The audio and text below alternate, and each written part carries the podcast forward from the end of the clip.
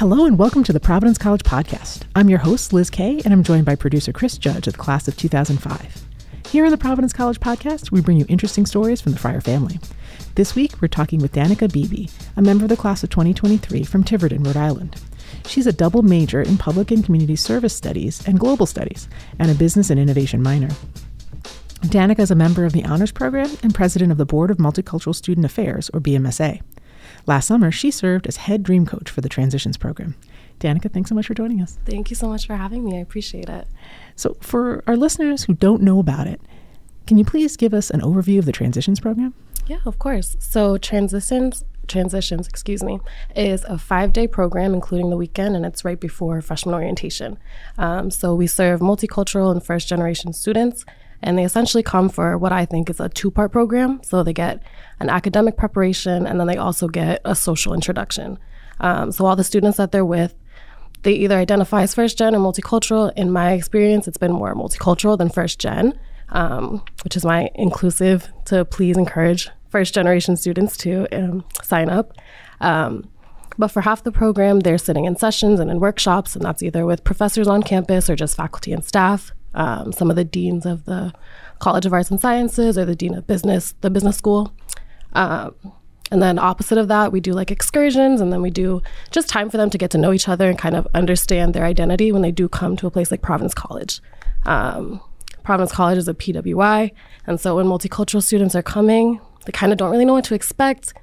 Can be a new place for a lot of them. Um, if they're from here, maybe they've experienced it in different cases, but for the most part, a lot of them can come from like a school that's more diverse than PC. And so we just try to offer them a quick introduction as well as preparation and just like an understanding of what school will be like when they do enter in the fall. So you used an acronym PWI, which is primarily white institution. Yes. Right?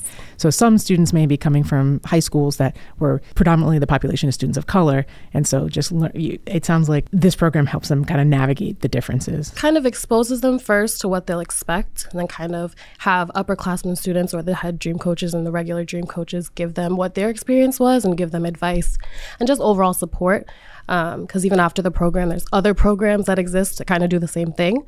Um, so we just give them the introduction to that so that they are well prepared, or at least they know that they have support outside of whatever the college offers.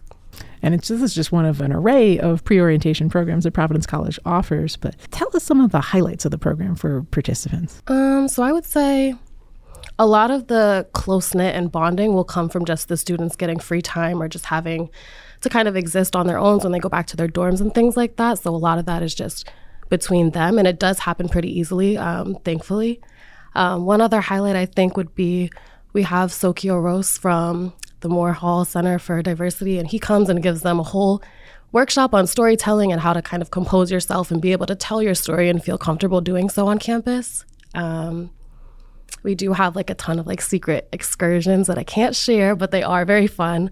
Um, every single year, they're totally shocked and surprised that that's where we ended up, but changes every year, so it's really fun. Um, and then I guess too, just being able to be a person on campus even after the program that they can come to and ask for support, um, as well as just being available to them. So like I have a car on campus and freshmen can't have a car, so I can bring them to the grocery store. It's just like little things like that, being accessible or just being like a hand in whatever favors or situations they might end up in. Um, I would say that's it. And so you were a member of Transitions yourself. You participated as an incoming student, and then it sounds like you were served as a dream coach um, for every year after that. So what brought you back? What what made you? What motivated you to continue as a dream coach every year? Hmm so difficult because I just love everybody that I've ever worked with. Um, but even my freshman year, my dream coach, her name was Shavir. She's class of 2020. And even to this day, like we still meet each other and still kind of see where she is in life and how she got there. And we didn't graduate with similar majors, or I won't graduate with the same one as her, but we just have so many shared interests and things like that. Um, so just like the connections that I've made with every person, I feel like has both made me stronger and more present on campus, as well as given me a lot of opportunities to see what's out there and what's available for things that I'm interested in. Um, and even just being able to watch these students kind of flourish is really fun. I know my second year that I was a, but I participated and I was a dream coach for the first time, it was on Zoom. And so it was really difficult to kind of foster that community and kind of give them a chance to meet each other and get to know each other. Um, but it worked out a little bit. It was kind of difficult, but then the following year it was a snowstorm, a tropical storm, sorry. And then it was shortened to three days. Uh, so then this year was just the first time that I could see it really happen, and we were able to get everyone together and kind of fulfill the the program's needs and the program's um, success. But I just just seeing it happen is enough of like an interest for me to want to keep going back. For every student who comes to Providence College, it's a transition from whatever experience they had previously. But um, I can see why the transition may be a little more stark for some students who are coming from, depending on what their educational background was like then. I'm curious how you feel the experience as a dream coach benefited you or helped you going forward. Um, so I would say when I participated, I was terrified. I was very nervous. Um, I didn't have anyone from my high school that had come here as well. And so I really felt like I was kind of on my own, even though I'm from Rhode Island and I've come to Providence so many times. And even when I visited Providence College before I even um, committed, that was the first time I'd been here. So I kind of didn't really have anywhere to go, but I could see that there were spaces where people could exist. And if I was to become a dream coach, I would kind of have that same access to people and resources and even just building up my confidence and being able to be somebody on campus or be someone influential on campus. That was kind of what I needed. And I felt like that would help me because that's how I kind of was in high school. Um, so it really just was like the gateway to being how I was before, how I was most comfortable. And so having that opportunity is what made me keep keep coming back. So let's talk a little bit more about like what brought you to Providence College. You know, you mentioned having been familiar with it as a Rhode Islander, of course.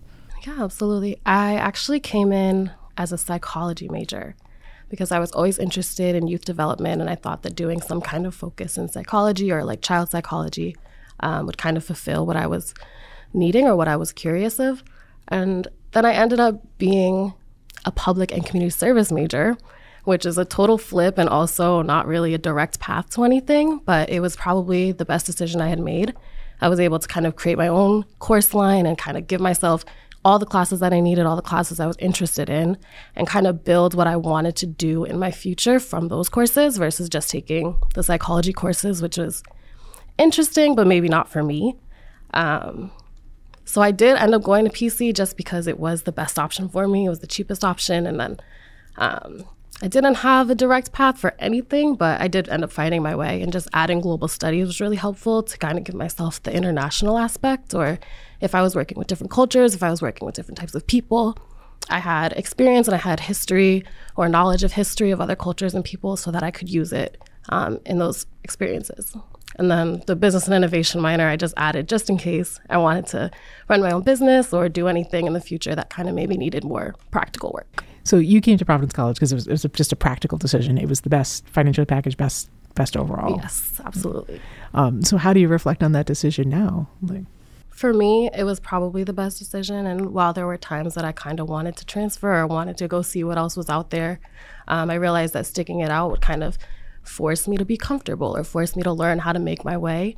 And so I wouldn't have to worry as much about money as well, which is a big thing for my family and for my future. But overall, it just sometimes I feel like I could have been somewhere else, but I feel like I made my way here and that I'm really proud of what I did. So I don't regret it as much. Um, I'm just really proud of where I came from and how I got here.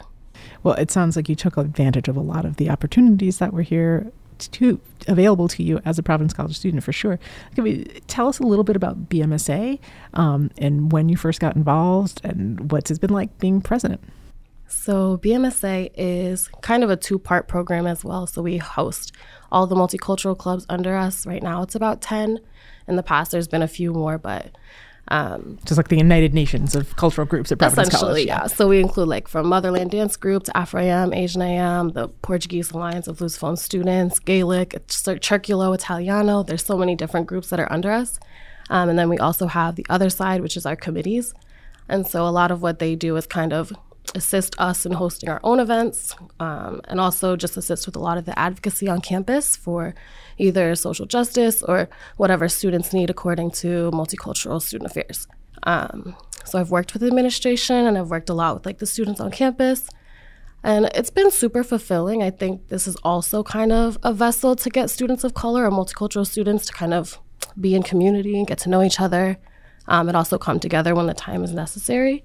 So I think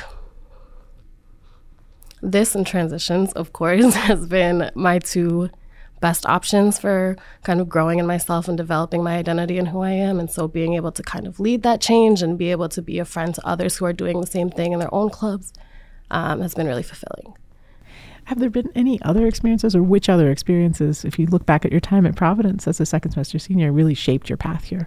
I think, yeah, anything that kind of made me a leader on campus and put me in front of other students was really helpful, especially if I want to go into a career that's based on community.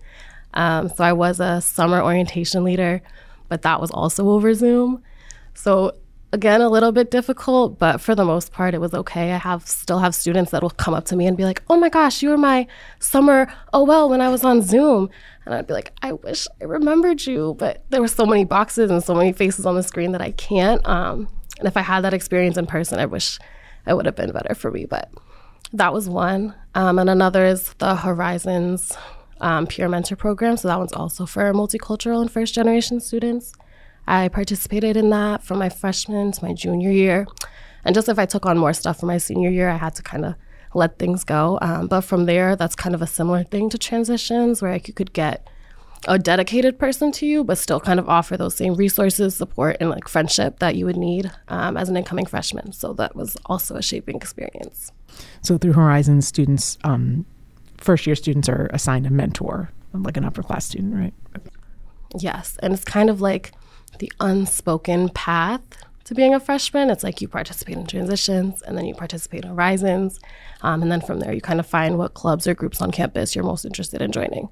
Nice to have that resource of an older student like you know you, you made connections in transitions but horizons is open to any student um, uh, open open to students who may not have participated in transitions too. So yes, anybody who identifies as multicultural can apply for Horizons and be a part of that program. Either Horizons or PMP, which is the first gen centered one, which is um, peer mentoring program. Peer mentoring program, yeah. Right. Um, and all of these are just ways to help students. You know, it's like, you know, I, if people are familiar with Greek life, there's sororities and fraternities would have bigs, you know, upperclassmen, older students who can help their um, younger counterparts navigate. Yeah. And even if you have just one mentor, everyone else that's in the group is willing to help you. And you kind of just send people to other people that have the information that maybe you don't have. Um, so even like mine, I remember my freshman year mentor, Stacy, she was a psychology major and she was the one that kind of talked me out of being one because she kind of knew that, or we had talked about me not really liking it as much. So they're just like little instances where just having somebody to be there for you and walk you through things after they've experienced them themselves can kind of help you out and make you more decisive in decisions, especially as a freshman. So I enjoyed it and I was really grateful for my experiences. And it, it sounds like um, in working with Stacy, you were able to figure out like that, um, find a better fit for the kind of ambitions that you had. Yeah, it was definitely helpful because I think if I had stayed in psychology, I wouldn't have gotten everything that I kind of wanted out of a college experience. I think I would have gotten some skills that would have been useful in a different path, but for something that I want to do, I feel is a little bit different. So, well, but let us talk about that. Um, what are your ambitions for after graduation? After graduation, I don't have any set plans yet just because I want to do more work experience. Um, so, whether that's in a nonprofit or some other form of community organizing, that's kind of where I want to be just to see how things run, see how things go, and then also give myself a chance to be out in the city of Providence or wherever city I'm in to kind of learn about the city, see what the city is about, see what they have, and see how I can provide service respectfully and responsibly. Um, and then also add whatever I want to kind of give to that community or kind of build what I want to build.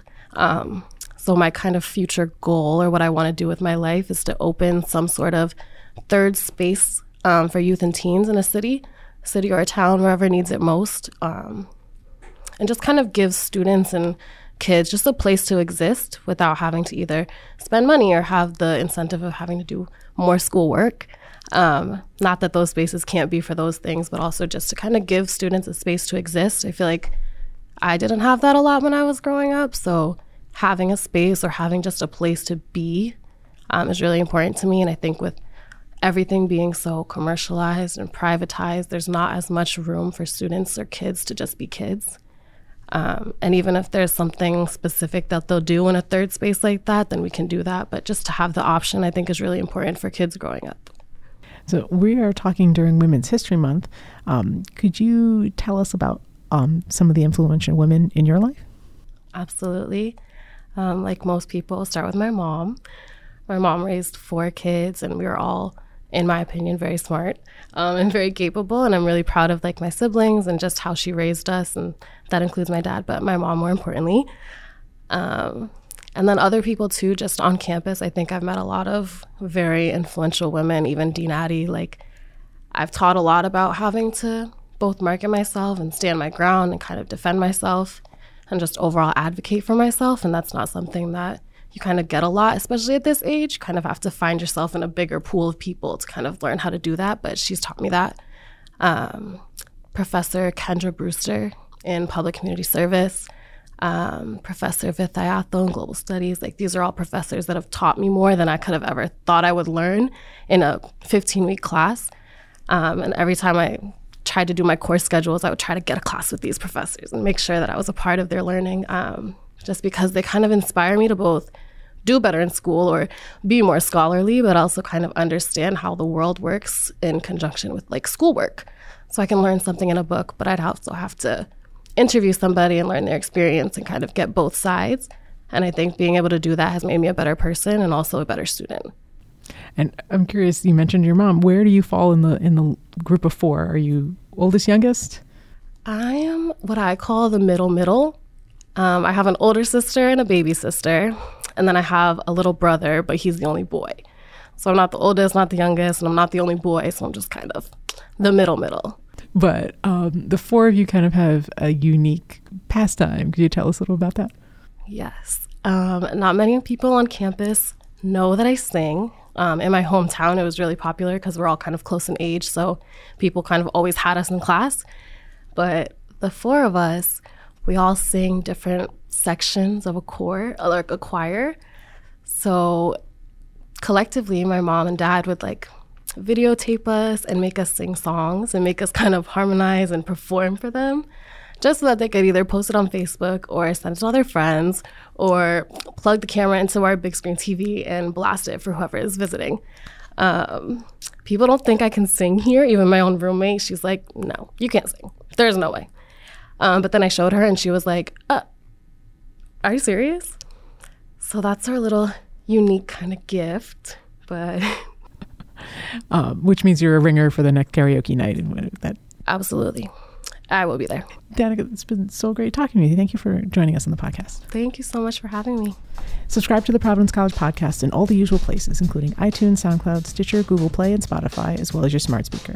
If you like what you hear please review and share with others. Thanks for listening and go friars